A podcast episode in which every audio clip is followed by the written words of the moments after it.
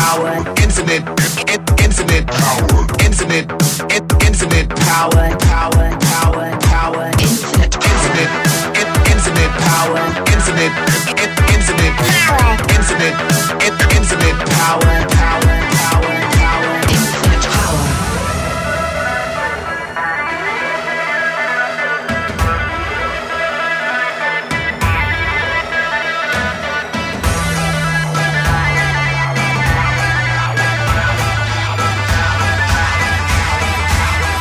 Infinite power. What's up, everybody? This is Dr. Andy Wilczak, and this is Frank Check. So tonight we're going to take a little bit of a detour from the path that we've been on over the last couple of, of episodes, um, because today is kind of a it's a sad day. It's a tough day for some people listening to this, because today is the third anniversary of the death of a friend of mine, and so today I want to talk about his life, his memory, what he meant to, to all of us, and then try to put his his death and our loss into some context and, kind of continue talking about what we talked about on the last episode, which was how much do we really care about people versus how much are we really just concerned about how people are using their bodies. So before we get into that part though, um, I need to talk about Scott, who Scott was and and what happened to Scott and, and what Scott represented to a lot of people. So I can only speak to my own experiences with him. I can't talk about what our mutual friends have gone through over the last three years or what their relationships were with Scott. So if that's you and um, anything that I say in the next uh, few minutes doesn't represent your experience with him completely, uh, I apologize for that. So I met Scott uh, when I was 16. Um, I met him online at a, a time when it wasn't really like normal to have friends that you only knew online. But I was never a normal kid. I was never a normal guy. So that's just kind of who I was. Uh, I met Scott through.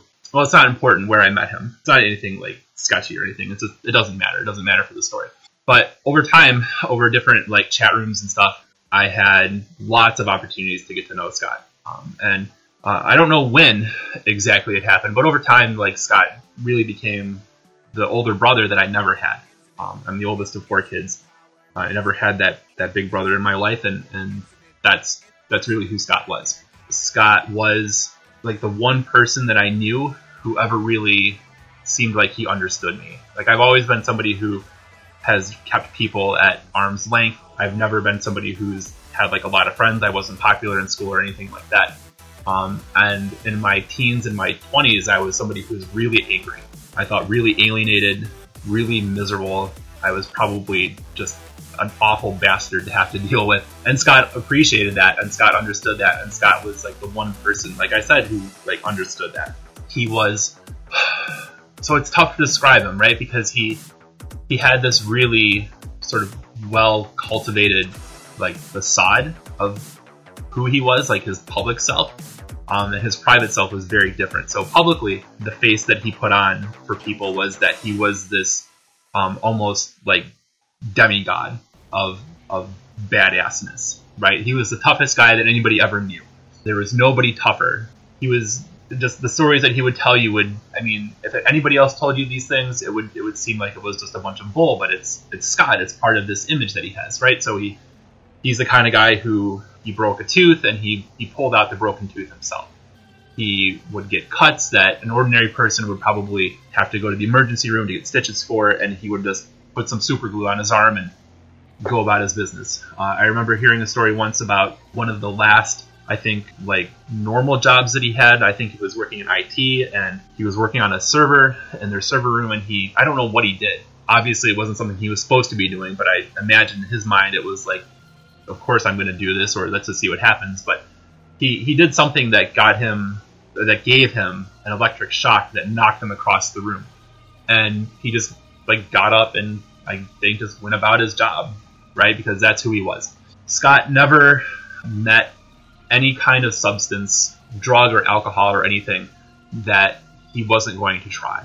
At least I don't think. Legal or illegal, it, it never really mattered. And that was part of like who he was, right? And so when you're a teenager or the, the typical disaffected 20 something dude in America and we're inundated all the time with like you're supposed to drink a lot, you're supposed to be high a lot, like that's the thing to do. That's that's who Scott was. Scott was like the embodiment of all of that, both in terms of being able to take a lot of punishment and put his body through hell and then bounce back and, and beg for more. Uh, in terms of being like the almost like the slapstick comic relief while he was he, he was using, and everybody's laughing at him about dumb stuff that he said or wrote or did. He was he was all of that. But like I said, like this is the public version of himself, right? He's very angry, very disaffected. Nobody can can tell him no. He was incredibly funny, easily the funniest person I've ever met. He was a brilliant writer. He had the best ability to, to curse somebody out that I've ever heard in my life. Nobody has ever and, and can ever come close. Like I, I found myself reading through like old emails and stuff where I know that he's he's mad about something just to have like a reminder or like a refresher of how he could string together these almost like 20 word long like pieces of art to try to express how mad he was about something. So that's who he was his, his public life. Um, privately, I know that he was he was pretty sad, and that's something that tends to go with alienation and that that anger and all that substance use. Is that there was a lot of sadness there that I don't think that he ever let people see, and so uh, that's just like a glimmer, like a glimpse in the background of who he was. As far as as what happened to him and and how his life ended, it was a long, sort of drawn out thing, and over the last three years, I've gone through it, it's not like the seven stages of, of acceptance or whatever that that thing is. Um, but I've gone through a lot of like who's who's to blame for what happened to him, and thought a lot about you know how much am I responsible for this, and how much of our of our friend group is responsible for this, and and why couldn't somebody or why didn't somebody reach out, or why didn't I reach out more, or somebody reach out more? And there are people that I think um, I don't know. I don't want to blame anybody. I guess is what I'm trying to say. Um, at this point, I don't see like anything that could come from that, especially not on a on a podcast. I think blaming anybody would be really petty and stupid and, and immature and, and legally a bad idea. And so we're just not going to get into like who is or isn't at fault for this, and just kind of talk about what happened to him. So he he hurt himself, not intentionally, not like self harm or anything. He and somebody else were had been out drinking and they were walking to their car, and uh, they tripped um, in a parking garage and fell down a flight of concrete stairs in the parking garage, and he hurt his leg really badly in the fall. But it's it's Scott, right? So he could, you know, he could be hacked to death by Jason Voorhees and sit there and be like, "Oh, what happened? Like, I'm fine, everything's cool." So a, a, little bit of a leg wound wasn't something that was going to cause him any sort of grief or anything. It was just like, oh, this is another thing that happened to me, whatever. He was out of the country when it happened, so he wasn't exactly in a place, I think, where he could have gone to a doctor or, or maybe received the care that he probably should have. Um, but I honestly don't know like the details behind that. I know that he got hurt really badly. He didn't do anything about it, and then when he got back home, he was in no rush to, to do anything about it then either. So over time, this wound in his leg uh, gets infected, and the infection gets worse and worse. He ends up hospitalized, and it was really no big deal. Like he was laying in his hospital bed playing his Nintendo DS, and like life goes on, right? No, no, no harm done. And maybe I was naive enough just to like go along with that. So anyway, he um, as a result of this hospitalization, he ends up getting a prescription to Vicodin, which was the worst possible thing that could have happened that anybody could have done for him was to give him access to that specific drug. He was literally like a kid in a candy store. And again, I, I don't want to um, cast any blame on, on anybody involved in this, but he was able to continue getting this prescription refilled over and over and over again. And I think it was because he wasn't taking um, his health his health very seriously. He uh, maintained that for a long period of time. We grew apart um, as I've grown apart from a lot of people in my life. Um, my career in academia is very demanding. I, I didn't have time. Maybe I should have made time, more time for him. But I was also, I had moved. I had, my wife and I had bought a house. We just had a kid. And I just, I just didn't have the time and the energy to, to go online and listen to him complain about um, the things that he was angry about. And that's the thing. Like, I have to really emphasize that Scott was somebody who was very angry more often than not, especially the last few years of his life. I think he became very angry. He was very cynical, and I just didn't have time. Like I, that's on me. Um, so anyway, three years ago, this past October, I got a text message from him um, saying um, something to the effect of, "Hey man, I need you to call my mom. I'm in the ICU." And so uh, my reaction was basically, um, "How about you tell me why you're in the ICU instead of making me track down your poor mother? like, let's just let's just how about you tell me what's going on?" And so basically, the infection had gotten worse. He had gained a lot of, I believe it was 42 pounds of water weight over 15 days, um, an astronomical amount of weight weight gain over a very rapid period of time that nobody could understand, and his blood pressure just kind of fell through the floor. Again, this is my understanding of it, my memory of it. I, I could be wrong. I completely admit that I could have maybe some of the timeline twisted around or some of my facts incorrect. So I apologize for that if that's the case. So he's he's in the hospital. I go out and see him again, and he wasn't really awake. They had given him morphine for the pain. He had been given, uh, I remember he had been given an antibiotic that made him turn blue, like the girl from Charlie and the Chocolate Factory, and then he had to go through like a chemical skin peel for that, which he he thought was part of this conspiracy from the hospital to basically torture him. They were going to give him a haircut. His brother and I volunteered to do it for him, which he found out about later, and I, I think he thought it was funny, but at the same time was like probably kind of mad about our, our plans to cut his hair and give him frosted tips. So I remember being really scared. I remember like sitting in his hospital room where the family got there and like just watching him, him sleep and thinking like, okay, like he's gonna pull through this because he's invincible, right? He's all, he's been the toughest guy I've known my entire life. He's gonna pull through this, and we're gonna like take this as maybe this will be his moment of, of clarity, right? And we're gonna work together, and I'm gonna be a better friend, and I'm gonna help him, you know, get get back to where he needs to be. And hopefully, this all the Vicodin is done now. I hope. And I talked to him a couple of days later. Um, he called me to thank me for coming and and apologized for not really being all together when he saw me. And again, it was like nothing had really happened. But when I spoke to him that day, I had a lot of other stuff going on, um, a lot of demands at work, and I, I couldn't really like take the time there. But I, I know I was really disappointed. Over the next several months, we had a lot of other conversations like that. He, uh, I remember him calling me.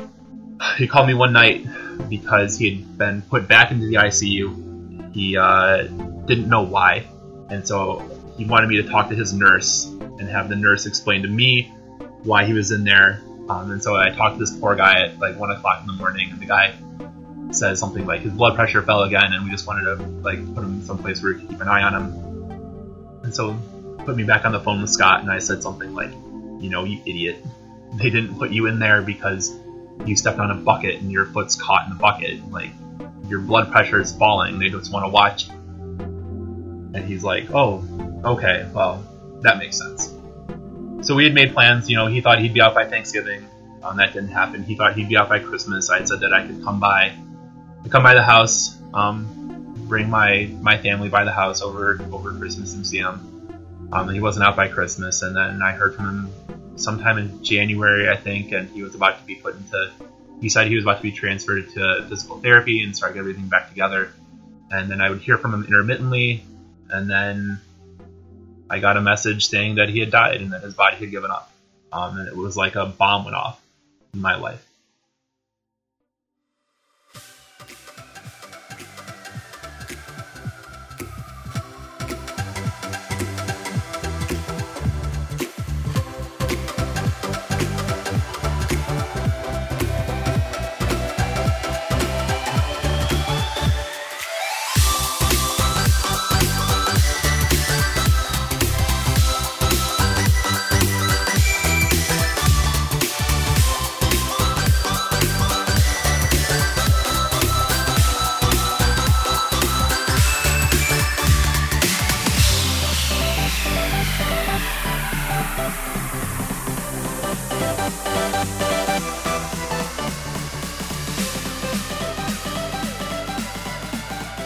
So, like we, there's this thing about not wanting to end up like a, like you don't want to be a statistic, right? But in reality, everybody ends up a statistic overall. Like there's there's no way to avoid it. Like we're all statistics, and unfortunately, Scott is a statistic of the opioid epidemic.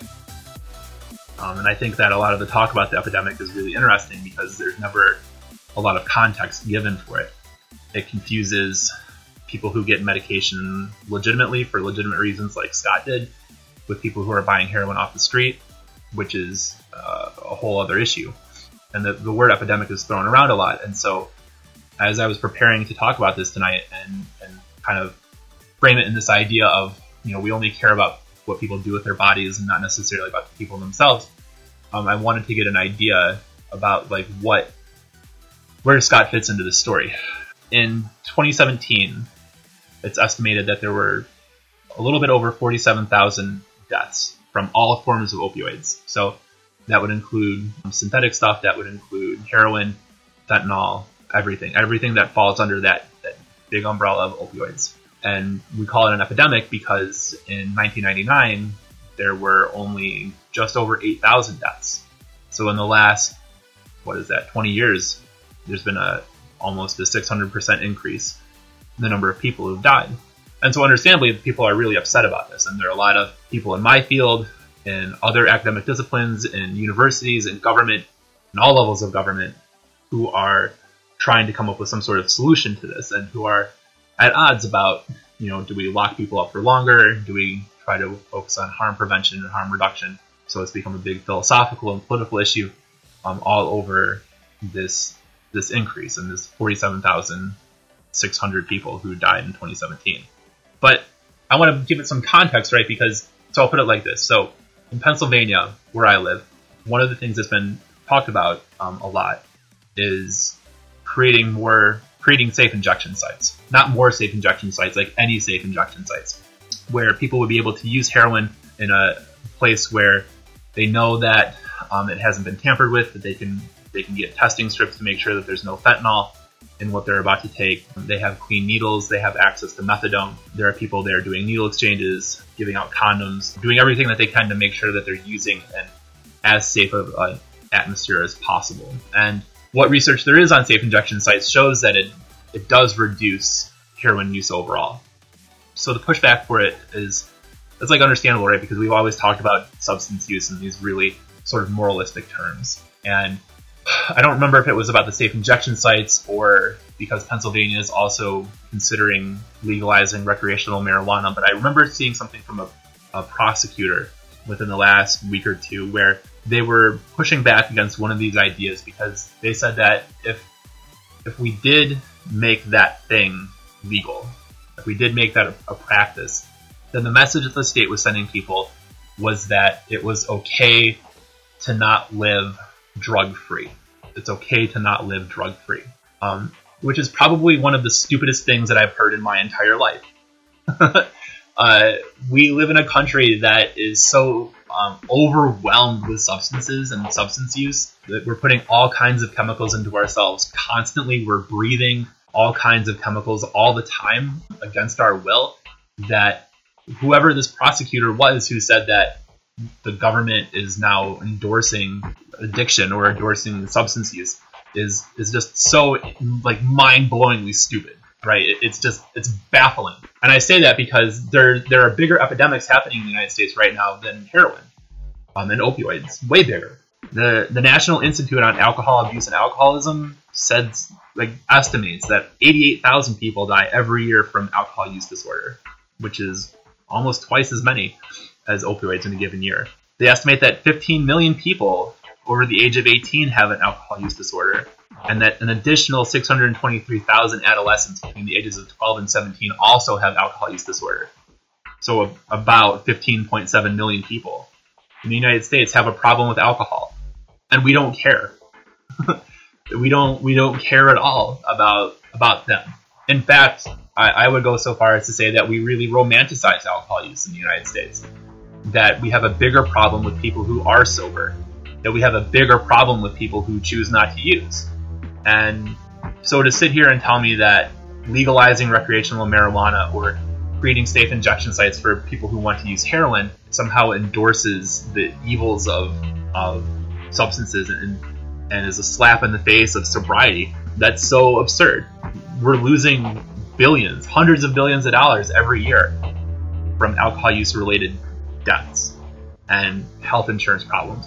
or insurance claims, I should say, and and just across the board, right? It's such an expensive epidemic that that money could be could be used to fulfill or to, to solve so many problems with infrastructure and schools and healthcare and, and everything else, but um, it's just not, right? Um, and I don't know. Uh, I didn't check in my research for this um, podcast tonight how much money the government does make off of um, sin taxes and things like that. So that is something to consider. But the important numbers here 88,000 people a year dying, and 15 million, almost 16 million people uh, struggling with alcoholism in the United States is a staggeringly high number compared to 47,000 people dying from heroin. And then I got thinking beyond like alcohol, and I wanted to learn a little bit more about obesity in the United States because again, we're concerned about what people are putting into their bodies, and we're we're sitting here clutching our pearls and wringing our hands over what heroin is doing to people. When in the United States, the CDC estimates that over 93 million people are obese. That annually, over 635,000 people die from heart disease, almost 600,000 people die from cancer, over 80,000 people die from diabetes. Now, not all of those instances of heart disease, cancer, and diabetes are, of course, related to obesity, especially not on the cancer side of things. But we know that if we reduce obesity, then we reduce the number of people dying from one of those diseases. And then I started asking myself, I wonder how much money is being made by companies out there that are like contributing directly to the obesity crisis in America. You know, annually McDonald's makes $36 billion fast food places that kind of purport to be healthy. Um, Subway, 11 billion. Jimmy John's, 2.1 billion. The two biggest fried chicken companies in, in America, KFC and Popeyes. KFC makes 4.4 billion. Popeyes, 3.1 billion. So there's money out there in us getting fat, and there's money out there in us getting drunk. And again, we can't have safe injection sites for people who want to use heroin in a safe way, but we can have bars and we can have a Starbucks on every corner, and we can we can say things right like "Don't talk to me until I've had my coffee," um, which is really just saying like I I can't be dealt with when I'm sober. I can't handle the world when I'm sober. I need this this massive caffeine fix. And by the way, Starbucks is 14 billion dollars a year. Dunkin' is 8.2 billion. We've normalized this stuff, right? We've normalized you are tired, you take caffeine. You are sad, you drink. You're happy, you drink. You're sad, you eat a lot of junk food. You're happy, you eat a lot of junk food. You should work out, but we're going to come up with reasons to complain about it. We should eat healthy, and it's expensive to eat healthy, and that's that's totally understandable. But we we also don't do ourselves any favors, and we allow ourselves to call it things like rabbit food, or we're going to um, talk about how disgusting vegetarian options are, vegan options are. It's just gross. It's unnatural, right? The amount of sugar that we eat in a year. One study I found from the University of California in San Francisco, one of their research institutes, estimated 57 pounds of added sugar per year. Other places estimate as much as 150 pounds of sugar per year that we're consuming.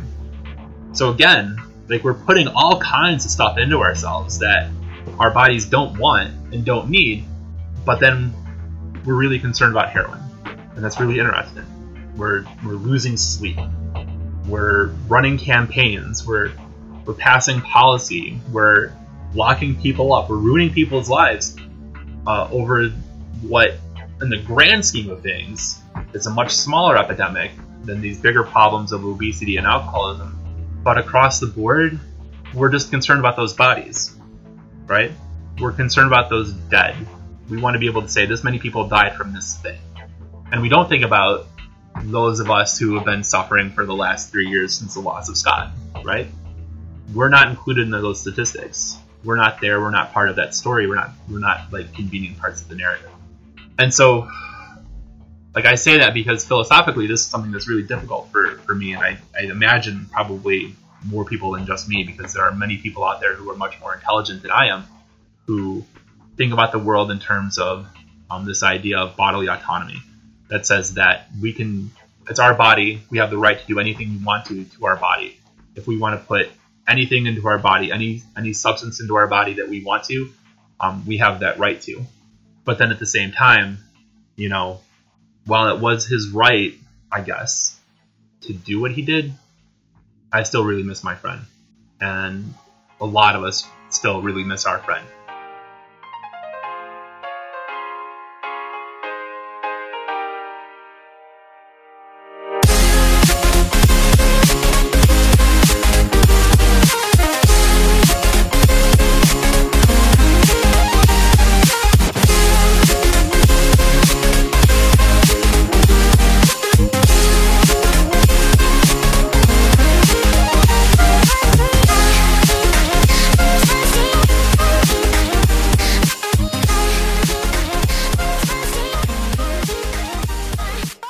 And so, um, yeah, so like, where does he fit into this story? Um, where do any of us fit into the story? It goes back to what I was talking about last week, I guess, when I said that we needed to think about how we take care of ourselves a lot more, uh, and we need to do a lot more um, to look out for each other, and we need to do better by each other. And you know, since it happened, um, I've kind of made a tradition um, in my classes at the university I work at of at least one time a, a semester, either in October when like the anniversary of all of this stuff happening in the beginning, um, or in March around the anniversary of his death, of, of telling at least one of my classes Scott's story. Um, and I think that it's it's worthwhile in an educational setting for a lot of reasons because, like, you know, there are a lot of professors who act like they have lived their whole life on on a cloud, right? That nothing bad has ever happened to them. They are perfectly perfect in every way. They are Mary Poppins. And I'm very much not that. And I want my students to know that, especially because we live in a place that has been really uh, ravaged by heroin and ravaged by opioids. I want to go in and tell my students the story so that they they know that I had a terrible day one day when my friend died, and that I've been resilient over the last three years, as have all of us, and and we're okay, and we're still here, and everything's okay. And so I hope that that you, those of you listening to this who have never heard this story before, I hope that you you take something similar from that too. Right?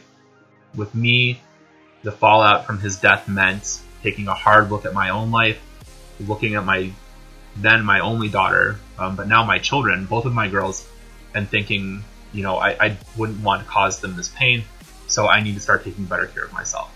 And since telling it in, in classes, I've had not a lot, but a few um, students become more comfortable talking about their own issues with their own sobriety um, and their own health and, and taking that stuff more seriously. And so that's good, right? Like the cliche is if you get through to one student or one person and that makes a difference, then your job is successful. And so I guess if that's how we're measuring um, how successful my job has been, then I win.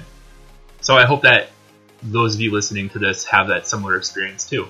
That you think about the problems you've been going through, you think about the challenges that you you've had, the people that we've lost, because we've all lost people.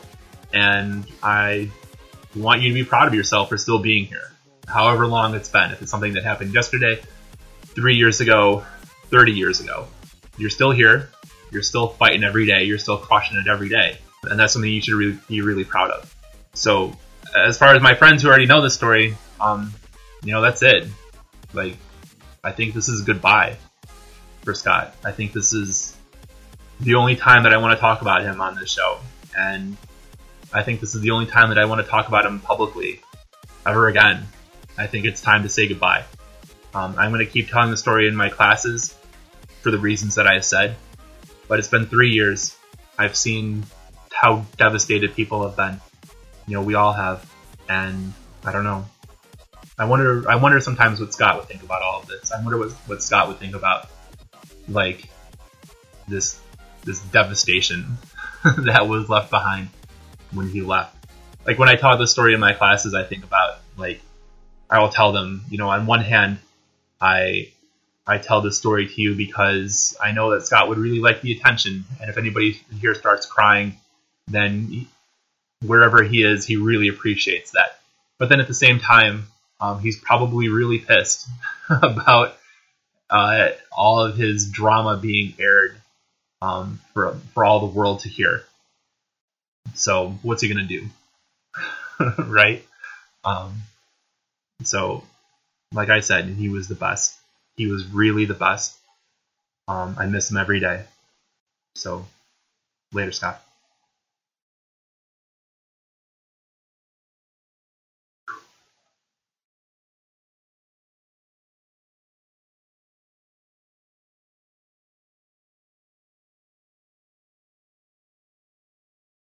So in happier stuff, let's talk about something happy. Okay, let's let's move on and let's talk about some nerdy stuff because that's important too. Um, one of the things that I've learned over the last three years is that um, I have no room in my life for cynicism. I have I used to be somebody who's really cynical, um, really almost nihilistic, really misanthropic, because I was that really alienated, like super mad at the world kind of guy.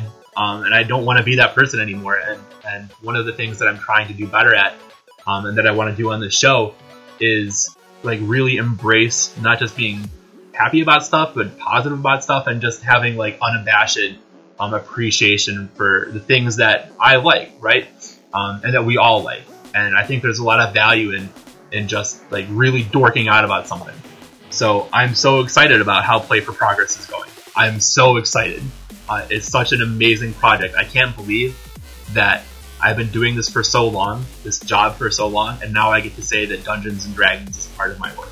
Like I never, never in a billion years would I've ever imagined that. If I could flash back like like ten years ago or whenever, whenever I started like thinking about going for a doctorate, and back then I was like, I was trying to be like John Badass. I was like, I'm starting crying through. I have to be really intense all the time. And there are people in this field who are like that. It's kind of sad a little bit, um, to be honest and now I get to play D and D with people and talk about how this is empowering for them and how this is improving their self efficacy and their social capital and like helping them trust people um, and trust each other and understand like bureaucracy and understand justice and understand politics and education and like everything that I care about wrapped up into this into this game the, the volunteers that I have at my university who have been helping put this project together as we get ready to, to launch next school year at the first school that we're in have been amazing. They've come up with some brilliant ideas for characters and story hooks and like everything that goes into gaming and like that storytelling part of it. it's just amazing. I wish that I could spoil stuff. I, I so wish I could just be like they came with this idea and this idea and this character and, um, and all of it's so rad. And I gotta wait. I have to wait. I have to make myself wait until later on, once we get going. But we are going to, I think, I think we're gonna make our first con appearance. So, uh, in a few, in the middle of April. So, what, like five or six weeks from now, in Scranton, Pennsylvania, uh, is MeepaCon. And I think we're gonna be there. I, I think I, um, you know, I've taken students to academic conferences before. I've taken students to a bunch of conferences before um, but it's all academic, and the academics who might be listening to this know that uh, academic conferences are terrible. They're so boring. There are so many bad presentations. It's just overwhelming. It can so quickly turn into a mutual admiration society, and a lot of people just go in, give their talk, sneak out, and go sightseeing. Or in my case, because very introverted, give my talk and then hide out in my hotel room and just watch TV until I have to go do something else again and I I can't wait like to see where this this work takes us. I can't wait to see how many places I get to take students and how many venues I get to go to to talk about mental health and victimization and substance use and violence and how D&D can help people dealing with all of those things. I can't wait. It's it's the coolest thing that I've ever experienced so far in my career and we haven't even actually gotten off the ground yet. I'm I'm so excited because I've seen even with the volunteers that we've had step up for this, I've seen improvement in them. Like I've seen them change. I've seen you noticeably change. Your personalities are a little bit different. You are a little bit happier because of this. Like yesterday was our last day of classes before spring break on a Friday, and playing on a Friday is tough. And Friday before spring break is tough. But the students who were able to come because we're also looking at a, another snowstorm. Um, so a lot of our volunteers had to bail early to try to beat the snow, but the people who were able to come, we were in that classroom for almost three and a half hours playing D&D and just watching them get an, an understanding for the dice and an understanding for the rules and the possibilities there. It's just been fascinating. So I'm so excited. I'm so excited, and I'm so excited to share all of this with you as we move forward. So um, that's it for this week. Um, I hope this is worth your time. Talk to you soon. Later. Bye. Infinite, in- infinite power, infinite, in- infinite power, infinite, in- infinite power, power, power, power, infinite, infinite, in- infinite power, infinite, infinite power, infinite, infinite power, power, power.